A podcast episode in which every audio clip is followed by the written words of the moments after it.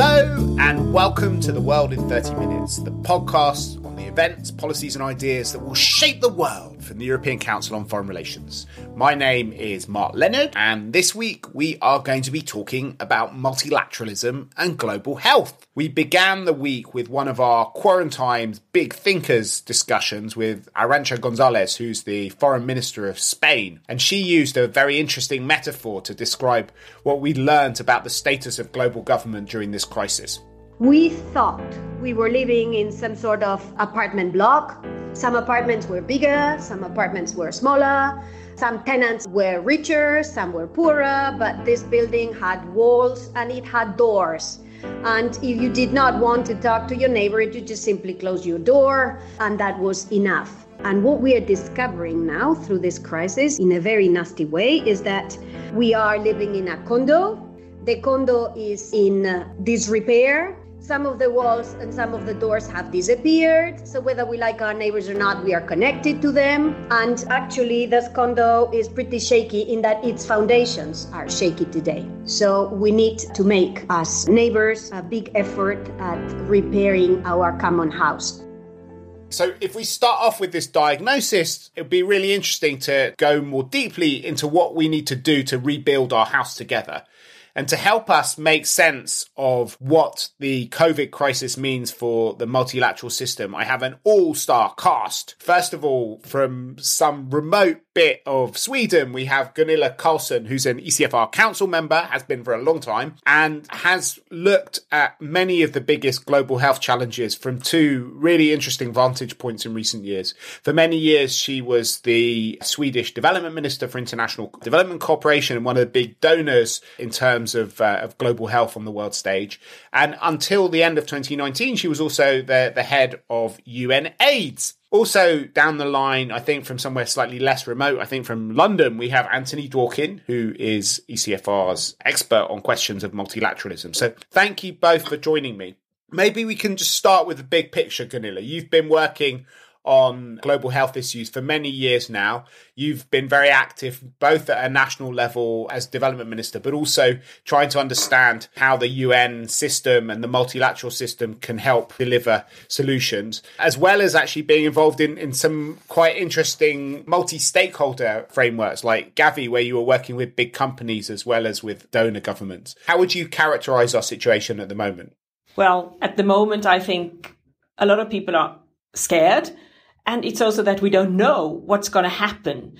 But equally, we see that there is a need for good politics and good governance and also multilateral solutions while we're also building the trust between citizens and nations. So I think in these depths of a crisis that will perhaps take a long time for us to come over, we can also find new solutions and reinvent what we do already have. So I think we have to stay optimistic, but it's going to take a lot of time, this, and it's going to also require a lot of work.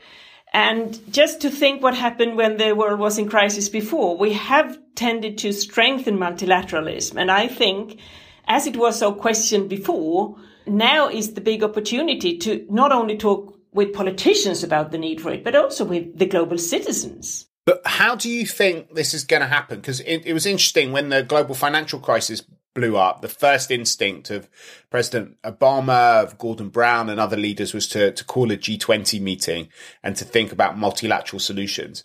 This time round, the first instinct of, of most governments was about closing their national borders and cutting funding to the WHO. And so, well, not everyone has done that, but President Trump has done that. And there hasn't been very much cooperation between China and America on it. In, in fact, they seem to use the crisis as an opportunity to, to carry on their battle for hearts and minds in other parts of the world. Where do you think the energy for multilateral solutions is going to come from? So I think, of course, European Union will have a very important role to play with its partners. And partners doesn't necessarily only needs to be political institutions. You mentioned global business as well. There is an, a real opportunity for us to start to think more of partnerships.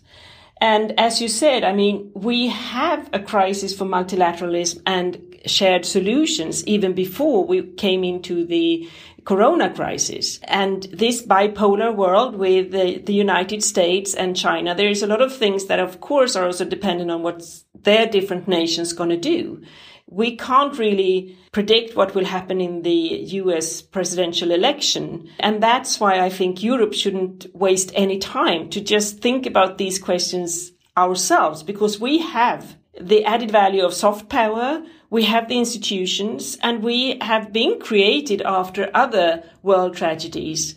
So I think there is a lot of opportunities, but that needs that leaders step up now and stop just only crisis management, but also come together and think what's going to happen next. And there, I think Ursula von der Leyen, the German presidency and the autumn can be very, very productive if we get this right.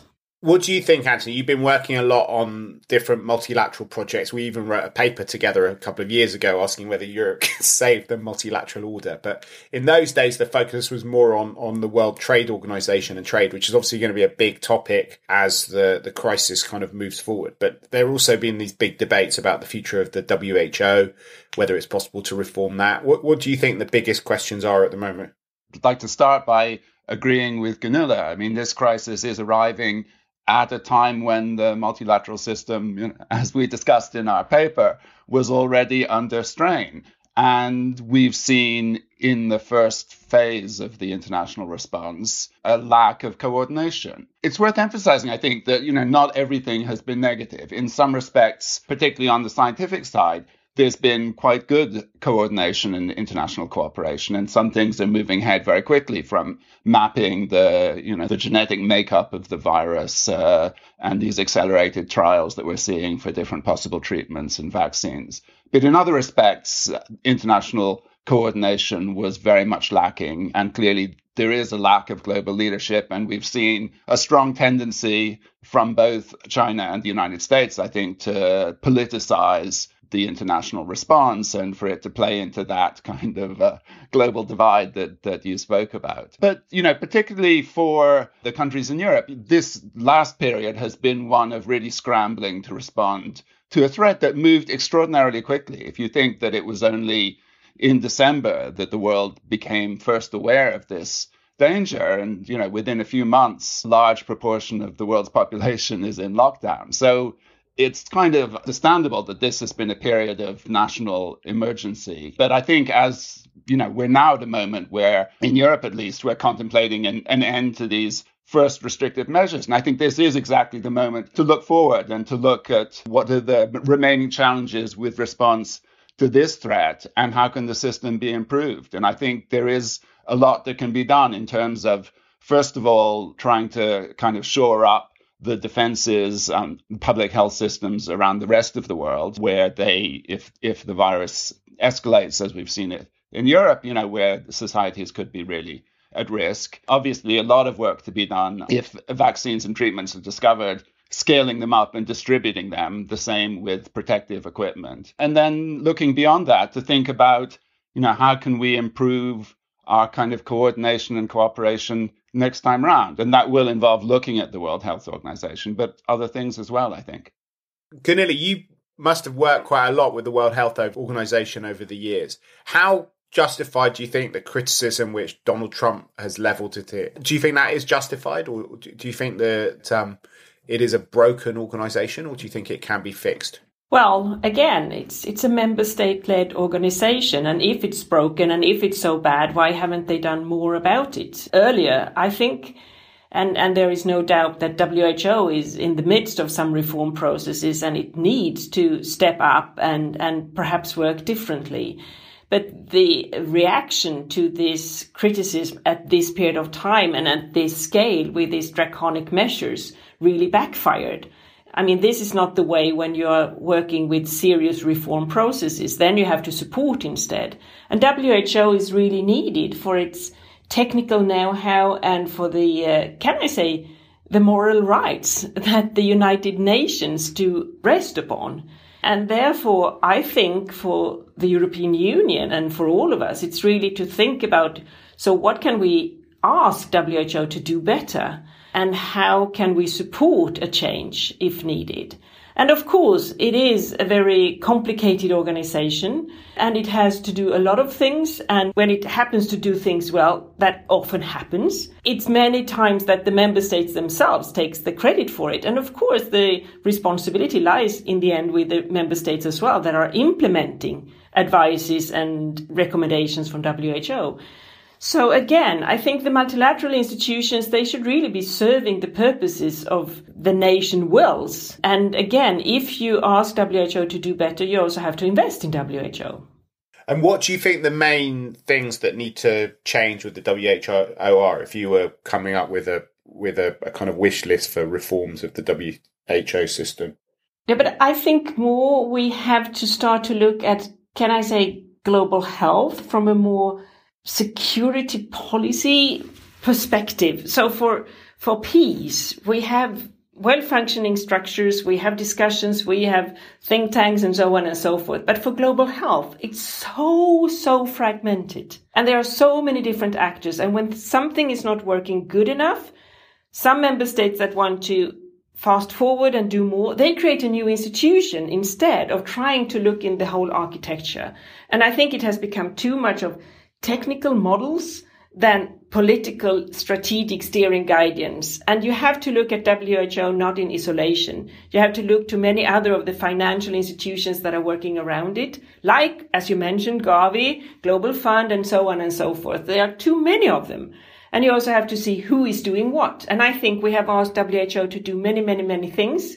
And they are not perhaps as crisp as they should be in order to have the respect with their recommendations. And also now when we are going into an era where we are politicizing our multilateral institutions, then we are at danger, I think, because then the whole credibility can be questioned. And I think China and United States are as good as both of them in trying to impose their own wishes on the institutions and the multilateral. And that's why we need a stronger European Union. Because I've been under pressure from the, for example, United States when it comes to sexual reproductive health and rights, that they want to run the UN according to their domestic policies.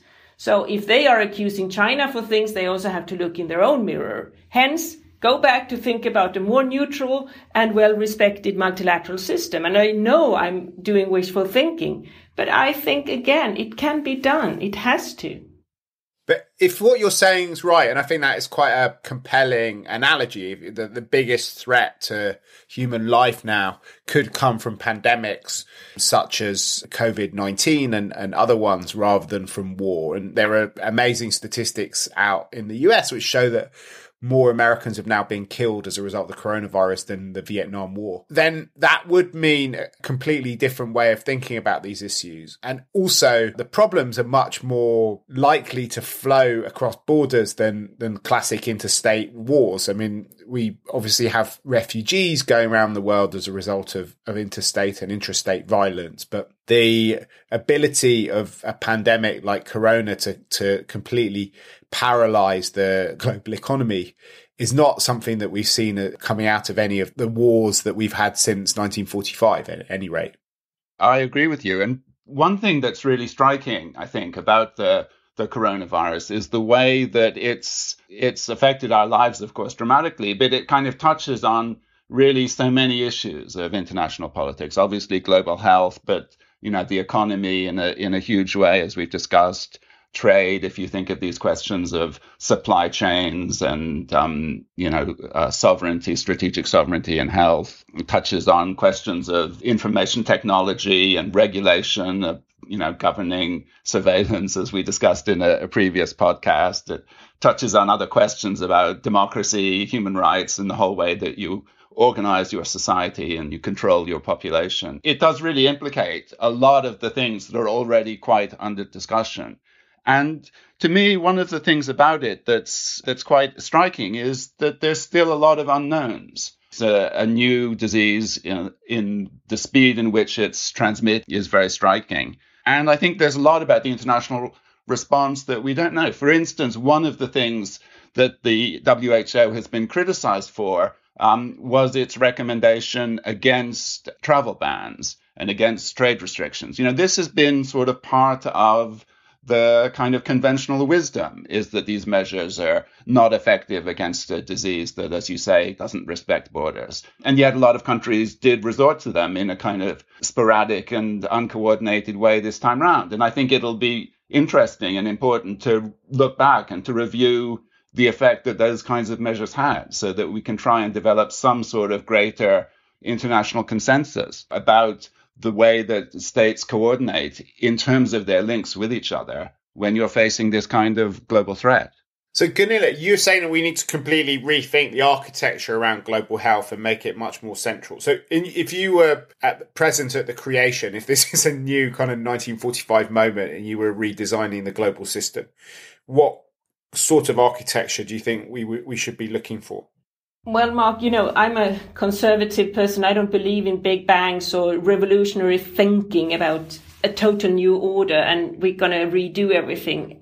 I would rather think that we use what we have and build on those experiences because we've gone through it before. Now it's new threats, but the need for collaboration is even stronger than before. And to use the institutions we do have, but to really sit down and think, how are, what have we learned from this crisis? How interlinked. And also of course the interdependence we do have now in the global economy as as Anthony mentioned. We have to i think not to end united nations. I mean that's the the cornerstone of multilateralism isn't it? But rather to ask so what can be done better and have better member states engagement in that and to really have a clearer view about what is the shortages here because I think we need to be able to give up some state sovereignty to really have the space for not only politicians but also citizens to hear about those collected wisdoms and to be able to be part of the solutions and to have more trust building between those that govern and those that are governed. And that I think it's more about around these principles I would like to start and to think what do we need to solve? And then to hold ourselves accountable. Stop creating new institutions for every single issue that is occurring, see the interlinkages, and look into how climate change can interact with healthy societies and, and global health. So I think it's more on how you address things than rather how you create a new architecture. Why I mentioned architecture was rather that this is one of the problems today when you try to steer things. It's too siloed. And how would you start moving that agenda forward? I mean, you mentioned several times, Gunilla, the EU's role because the EU still believes in multilateral solutions on many different areas. But we obviously have a big challenge with Donald Trump sitting in the White House. And as you say, he might not be sitting in the White House at the end of the year, but he there's a good chance that he will be. Uh, Xi Jinping in um, Beijing is uh, not necessarily kind of obvious advocate for post national sovereignty sharing solutions. You have Putin in the Kremlin, you have Modi in power in India, Erdogan in Turkey. To what extent is it possible for the EU to, to build ad hoc coalitions of the willing to move things forward if the multilateral instincts are so unpronounced in, in the other great powers? Not easy at all. You need partners. And I think the transatlantic link that was so important when the multilateral system as we know it today was created is now different, as you mentioned, and new powers have arisen and must be part of solutions. But I think that's why if European Union has to make this kind of looking into where we are, I think there are a lot of not economical strong powers, but you have Africa relations that ECFR started to look into. What can be explored there? There are a lot of other opportunities, I think, and it's not something that we read about in the papers today, but you have to start to think about it because it's also a matter for European Union. We haven't been the best in this crisis, I think in multilateral solutions is what a lot of national responses immediately. And that's understandable. But it's also good now to see that the EU are looking at a roadmap and trying to figuring out and also have lessons learned from this. Uh, and meanwhile doing that also looking into how can we not only strengthen European Union in terms of crises like this, but also where are our partners and how can we find best solutions for a more global holistic world and i think with the president of united states you still have a congress I mean, it's not a one man show, even if it looks like that at current. We have to try to figuring out how can we now have a more temptation multilateral systems ahead of us, uh, whether it's WHO or WTO or well, whatever. We, we need these, but they also have to reform and step up to the standards. And what do you think that we could hope for in the next few months, Anthony? Then, if you look at that agenda that Gunilla just laid out from Europeans.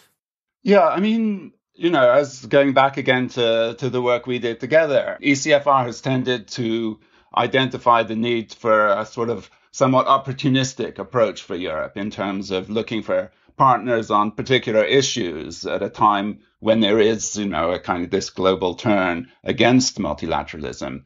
And for that reason, I think this isn't the moment to go back and try and rewrite the rules of the of the WHO, which, you know, on its face, the the international health regulations that guide it, um, you know, are relatively strong for um, for an interstate organization of that sort, a member state led organization. I think it is a question of kind of coordination to you know, to kind of breathe life into the system. And at this moment, I think there will be quite a lot of global concern about the, the spread of the virus and the fact that if it's thriving in one part of the world, it's posing a threat to all parts of the world and therefore a kind of pragmatic cooperation in the first instance to try and raise money, um, make sure that money is directed in a way that's helping, you know, both public health needs and economic needs, um, is something where if the EU led, there could be a kind of, you know, a reasonable international response.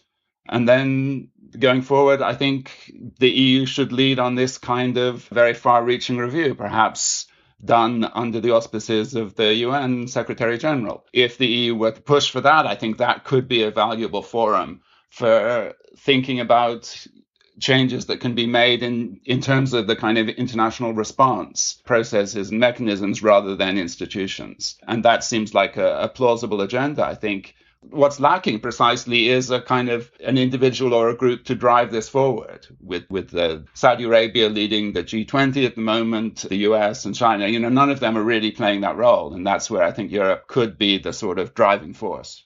And what do you think about the impact of this on Africa Gunilla you mentioned Africa a few times I mean you've been dealing at UNAIDS with the the huge pressure that pandemics pose on the relatively poorly resourced and fragile health systems in, in lots of African countries. What do you think the dangers are of COVID overwhelming Africa and, and how can we best help to shore up the healthcare systems in, in the most vulnerable countries?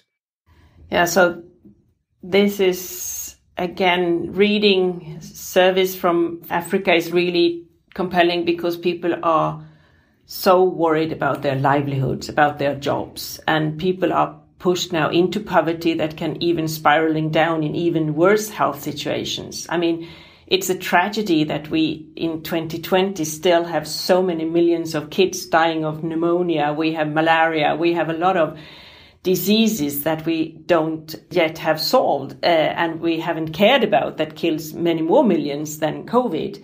Now we have the increase of non-communicable diseases, diabetes, obesity, and so on and so forth. We need to start to talk about healthy societies and healthy people, health system strengthening, but it is also, of course, to make sure that we have investments and functioning economies in parallel. And there, I think that European Union, again, with its, in my mind, closest uh, neighbor, and very, very important to look at what's happening in the southern neighborhood it is really strategic investments that can continue to be strengthened. And I'm worried about Africa in many respects, not only in security policy and some weak governance, but equally also on the health situation overall. It can't be solved in isolation. We also need to make sure that there is job and growth. And I think Europe there can do better and be more energetic, may I say so? Because there is also a lot of solutions coming from Africa, new innovations. How do you build viable modern health systems that are not over costly for weak economies? So again, I'm, I'm optimistic, why I'm really worried about the current situation. Okay, I think we'll definitely come back to these topics in, in future podcasts because the coronavirus is such a huge challenge to, to the global system and does seem to be the big project of our generation to work out how we can get the world to come together and reform the different parts of the architecture, even if we're not going to have a, a 1945 moment, which I think you're both uh, absolutely right about. We have one thing left to do on this podcast, which is our, our bookshelf segment. What's on your bookshelf at the moment, Gunilla? One thing I wish was there because I had a hard copy of the book and the Bay band played on. It's an early investigative uh, journalism about the politics and people of the AIDS epidemic from 1987 or something like that. It's done in a chronological order and I really wanted to reread it but it's in my flat in, in France. So I long to go back there and to be able to read that book again in that hard copy that I do have there because it's a reminder about uh, epidemics, uh, politics, governance indifferences, and uh, political infighting. We we can learn from uh, the past, and that's why I've also been reading a lot of Swedish old novels in this period of time. But if I want to recommend something, I think it's worth reading for dinner discussions and overall. It's uh, Bill Gates' notes, the insider edition on the tools we need to fight COVID 19. He issued that the 23rd of April, and that's kind of a good read so that you're up to speed on where are we and, and what can be done. Fantastic. What about you, Anthony? Well, I have to confess that in terms of books, I'm still reading the book that I mentioned two weeks ago because the this period of lockdown hasn't really given me as much kind of free time to pursue my reading as I would hope. But what I will mention here is some, some articles that I've been reading on this subject of the global health architecture and the response to the pandemic. Um, and for people who want to learn about the World Health Organization, there was quite a good piece in The Guardian a couple of weeks ago, a sort of journalistic account of the, the evolution and some of the current debates. That would be one thing. More recently, there was a piece in Foreign Policy, the website by Colum Lynch, looking at what I think is quite a, an important issue, which is that Donald Trump is not kind of stepping down in his attempts to use the, the whole debate about the WHO as a stick to beat China with. He looks like he's going to step it up in his calls for a review. And this piece really gets inside that US campaign. And the third thing to mention quickly, um, quite an interesting report that was done by the Peterson Institute for International Economics by Chad Bown about kind of export restrictions on medical equipment. And the author there was somewhat criticizing the EU because when they, they moved from national to the sort of EU level export restrictions, he was saying, well, you know, what does that do for the rest of the world? So again, food for thought there. Okay, and I'm going to recommend a book which has just arrived from Amazon, so I haven't read it yet, but I'm very excited about it by one of my favorite thinkers from when I was uh, an undergraduate studying philosophy, Martha Nussbaum's new book, The Cosmopolitan Tradition, a noble but flawed ideal. And she starts back with Diogenes talking about himself as a citizen of the world, but she ends by thinking uh, about a lot of the normative challenges with cosmopolitanism for, for the 21st century. So once I've read that, I'm sure I'll be able to work out what theoretical framework we should uh, be building our global health solutions within. I hope it's uh, been fun for the listeners to tease through these big topics. If you have enjoyed the podcast, please make sure that you let other people know about it by writing about it on your social media pages or ours, and above all, by giving us a rating and review on whatever platform you've used to download this podcast on. We will put links up to all the publications that we mentioned on our website at www.ecfr.eu slash podcasts. But for now, from Gunilla Carlsson, Anthony Dworkin, and myself, Mark Leonard, it's goodbye. The researcher of ECFR's podcast is Lucy Huppenthal, and our editor is Marlene Riedel. Thank you very much. That was really fun.